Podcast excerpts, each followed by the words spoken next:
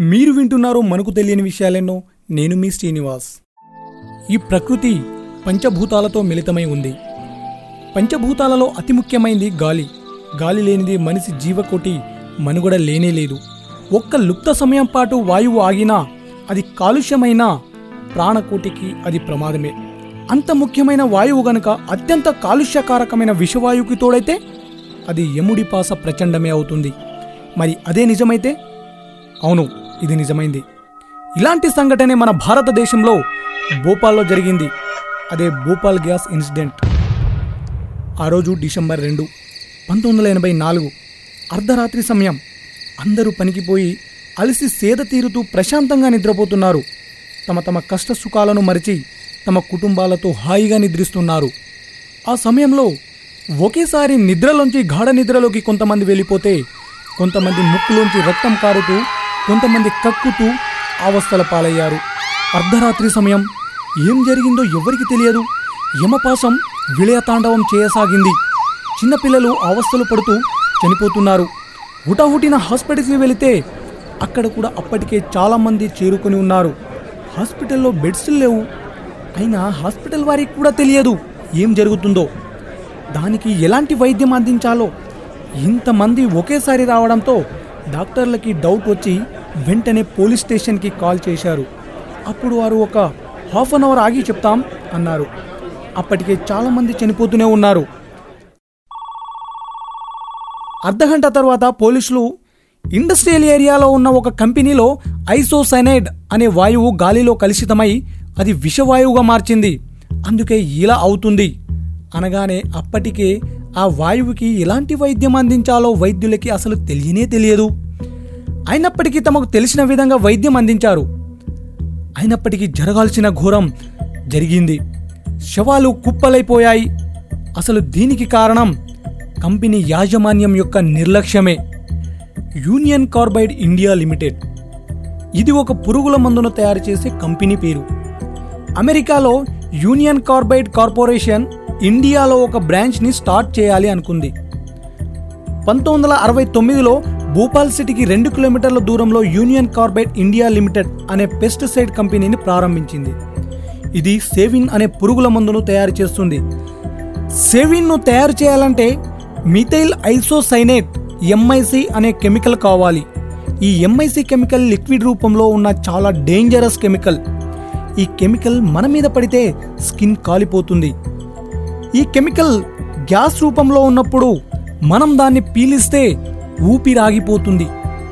ఈ ఎంఐసిని ప్లాంట్లోనే తయారు చేస్తారు. ఇలా తయారు చేసిన కెమికల్ను ప్లాంట్లోనే ట్యాంకులలో నిల్వ చేస్తారు. అలా నిల్వ చేసిన కెమికల్ను తీసుకొని వేరే కెమికల్ను కలిపి సేవిన్ అను పురుగుల మందును తయారు చేస్తారు. పంతొమ్మిది వందల అరవై తొమ్మిది నుంచి కంపెనీ బాగానే కొనసాగింది. లాభాలు కూడా గడించింది. కానీ పంతొమ్మిది వందల ఎనభైకి వచ్చేసరికి ప్రజల నుంచి పురుగుల మందు వాడకం తగ్గింది. దానితో కంపెనీని నెగ్లెక్ట్ చేసి కంపెనీపై ఇన్వెస్ట్ తగ్గించేశారు. ఎందుకంటే కంపెనీపై లాభాలు తక్కువగా వస్తున్నాయని. అప్పటికి కంపెనీ ప్రారంభమై పది సంవత్సరాలైంది. కంపెనీ స్పేర్ పార్ట్స్ పాతబడినవి. అప్పటికి చిన్న చిన్న లీకేజీలు అవ్వడం స్టార్ట్ అయ్యింది. నైన్టీన్ ఎయిటీ నుండి నైన్టీన్ ఎయిటీ ఫైవ్ వరకు ఐదు సార్లు చిన్న చిన్న ప్రమాదాలు జరిగాయి. ఆ ప్రమాదాల వల్ల చాలా కార్మికులు గాయాలు కూడా అయ్యారు. నైన్టీన్ ఎయిటీ ఫోర్ అక్టోబర్లో ఒక ట్యాంక్లో ప్రాబ్లం వచ్చింది. డిసెంబర్ వచ్చింది అప్పటికి రెండు నెలలు గడిచింది. అయినా కూడా ఆ ట్యాంకులో ప్రాబ్లం క్లియర్ చేయలేదు. ట్యాంకు యొక్క మోతాదు ముప్పై టన్నులైతే మోతాదుకు మించి నలభై టన్నుల లిక్విడ్ నిల్వ ఉంది. అంటే అది మోతాదుకు మించే ఉందన్నమాట. ఎంఐసి ట్యాంక్ని తగిన మోతాదులో ప్రెజర్ని ఉంచాలి. కానీ అలాంటివి ఏమీ చేయలేదు. ప్రెజర్ కరెక్టుగా ఉందో లేదో అని తెలుసుకోవడానికి ప్రెజర్ గేజ్ని వాడుతారు. ఈ ప్రెజర్ గేజ్ కంట్రోల్ రూమ్లో ఉంచుతారు. ఈ ప్రెజర్ గేజ్ని వర్కర్స్ ఎప్పటికప్పుడు మానిటరింగ్ చేస్తుంటారు. ఆ రోజు డిసెంబర్ రెండు పంతొమ్మిది వందల ఎనభై నాలుగు రాత్రి పది ముప్పై కావస్తుంది. కంట్రోల్ రూమ్లో ఉన్న వర్కర్స్ ప్రెజర్ గేజ్లో ప్రెజర్ని పెరగడాన్ని గమనించారు. ఇన్స్ట్రుమెంట్స్ పాతదవడం వల్ల అలా చూపిస్తుందేమో అనుకున్నారు.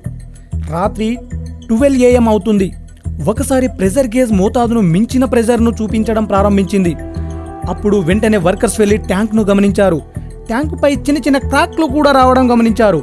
అప్పుడు అప్రమత్తమై ప్రాబ్లం ఏంటో తెలుసుకునేలోపు నిమిషం నిమిషంకు ప్రెజర్ పెరుగుతూనే ఉంది. అప్పుడు ఏం చేయాలో అర్థం కాలేదు. వాళ్ళకి ఆ సమయంలో అలానే చూస్తే ఆ ట్యాంక్ పేలిపోతుంది. అది పేలితే పక్కన ఉన్న రెండు ట్యాంకులు కూడా పేలిపోతాయి. మొత్తం కంపెనీనే డిస్ట్రాయిడ్ అయిపోతుంది. కాబట్టి ఆ గ్యాస్ని చిమ్నీ ద్వారా బయటికి పంపడం ప్రారంభించారు. బయటకు పంపిన ఎంఐసి గ్యాస్ గాలితో కలిసి సిటీ మొత్తం వ్యాపించింది. ఆ గాలిని పీల్చిన వారు వామిటింగ్ చేయడం శ్వాస ఆడకపోవడం కళ్ళు మండడం ప్రారంభమైంది. ఆ ఒక్క నైట్లోనే మూడు వేల ఐదు వందల మంది చనిపోయారు. తర్వాత ఒక వారానికి మరో ఎనిమిది వేల మంది చనిపోయారు.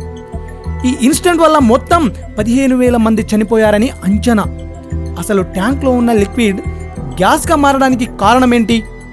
అని ఇన్వెస్టిగేషన్ చేసిన వారికి తర్వాత ఏమని తేలిందంటే ఎంఐసితో ఉన్న ట్యాంక్లో వాటర్ కలిసిందని వాటర్తో కలిసి ఎంఐసి గ్యాస్గా మారిందని తేలింది. అసలు వాటర్ ట్యాంక్లో కలవడానికి రెండు అనుమానాలున్నాయి. వాటిలో మొదటిది అందులో ఉన్న లీకేజీ వల్ల వాటర్ ఎంఐసితో కలిసిందని లేదా ఎవరైనా వాటర్ పైపును ట్యాంక్కి అటాచ్ చేసి ఉండొచ్చని. ఏది ఏం జరిగినా ఘోరం మాత్రం జరిగిపోయింది. ఆ సమయంలో మన భారతదేశ ప్రధానమంత్రి రాజీవ్ గాంధీ గారు ఉన్నారు. కంపెనీ ఓనర్గా వారెన్ అండర్సన్ ఉన్నారు. వారెన్ అండర్సన్ ఆ ఇన్సిడెంట్ జరిగిన తర్వాత రోజే అమెరికా నుండి ఇండియాకి వచ్చారు. అప్పుడు ఇండియన్ పోలీసులు అరెస్ట్ చేసి జైల్లో పెట్టారు. తర్వాత రోజే అతను బెయిల్ తీసుకొని దర్జాగా మన రాజకీయ నాయకుల అండదండలతో చార్టర్డ్ ఫ్లైట్లో అమెరికా వెళ్ళిపోయాడు. అతను పోవడానికి అప్పటి కేంద్ర ప్రభుత్వ నాయకులతో పాటు రాష్ట్ర ప్రభుత్వ నాయకులు కూడా సహకరించారని ఆరోపణలు కూడా ఉన్నాయి. ఇన్వెస్టిగేషన్ చేసి సుప్రీంకోర్టు కంపెనీని నష్టపరిహారం అడిగింది. అప్పుడు కంపెనీ నాలుగు వందల డెబ్బై మిలియన్ డాలర్స్ని నష్టపరిహారంగా ఇచ్చింది. అంటే ఇప్పుడున్న కరెన్సీ వాల్యూతో పోలిస్తే అది ఇరవై ఏడు వేల కోట్ల రూపాయలు. అంటే చనిపోయిన వ్యక్తి కుటుంబానికి పన్నెండు లక్షలు గాయపడిన వారికి రెండు లక్షలు ఇచ్చారు. అమెరికన్ ఆఫీసర్స్కి మాత్రం శిక్ష పడలేదు. ఎందుకంటే మన నాయకుల అండదండలతో వెళ్ళిపోయాడు కదా. మళ్ళీ తిరిగి రాలేదు. కానీ మన ఇండియాకి చెందిన ఏడుగురు ఆఫీసర్స్కి రెండు వేల పదిలో శిక్ష పడింది. అది కూడా రెండు సంవత్సరాలు జైలు శిక్ష మరియు లక్ష రూపాయల ఫైన్. కానీ జడ్జిమెంట్ వచ్చిన కొన్ని రోజులకే వీళ్ళు బెయిల్ మీద బయటికి వచ్చారు. అండర్సన్ని ఇండియాకి అప్పగించమని యుఎస్ఏకి చాలా రిక్వెస్ట్ చేశారు. కానీ యుఎస్ఏ అందుకు ఒప్పుకోలేదు. అందుకే వారికి శిక్షించడానికి వీలు పడలేదు. కానీ ఏది ఏమైనా ఏమి తెలియని అమాయక ప్రజలు ఆ రోజు పనిని ముగించుకొని రేపటి పనిని సిద్ధం చేసుకొని హాయిగా వెలుతురును ఆపి చీకటిలో కునుకు తీరుతున్న వారు శాశ్వతంగా వారి జీవితం చీకటిలోనే వెళ్ళిపోతుందని వారు ఊహించరు. బ్రతుకు జీవ బాటలో వెళుతున్నాం అనుకున్నారే తప్ప విపత్తు వారికి సముద్రపు తీరాన గీసిన బొమ్మను చూసి ఆనందపడుతున్న అవివేకులను చేసిందే? విధి అందామా దీన్ని? విజ్ఞానం మనతో ఆడిన విధి నాటకమందామా? ఈ విపత్తు జరిగి ముప్పై ఆరేళ్ళైనా ప్రభావితమైన ప్రాంతం మరియు ప్రజలు ఇప్పటికీ శిక్షను అనుభవిస్తూనే ఉన్నారు.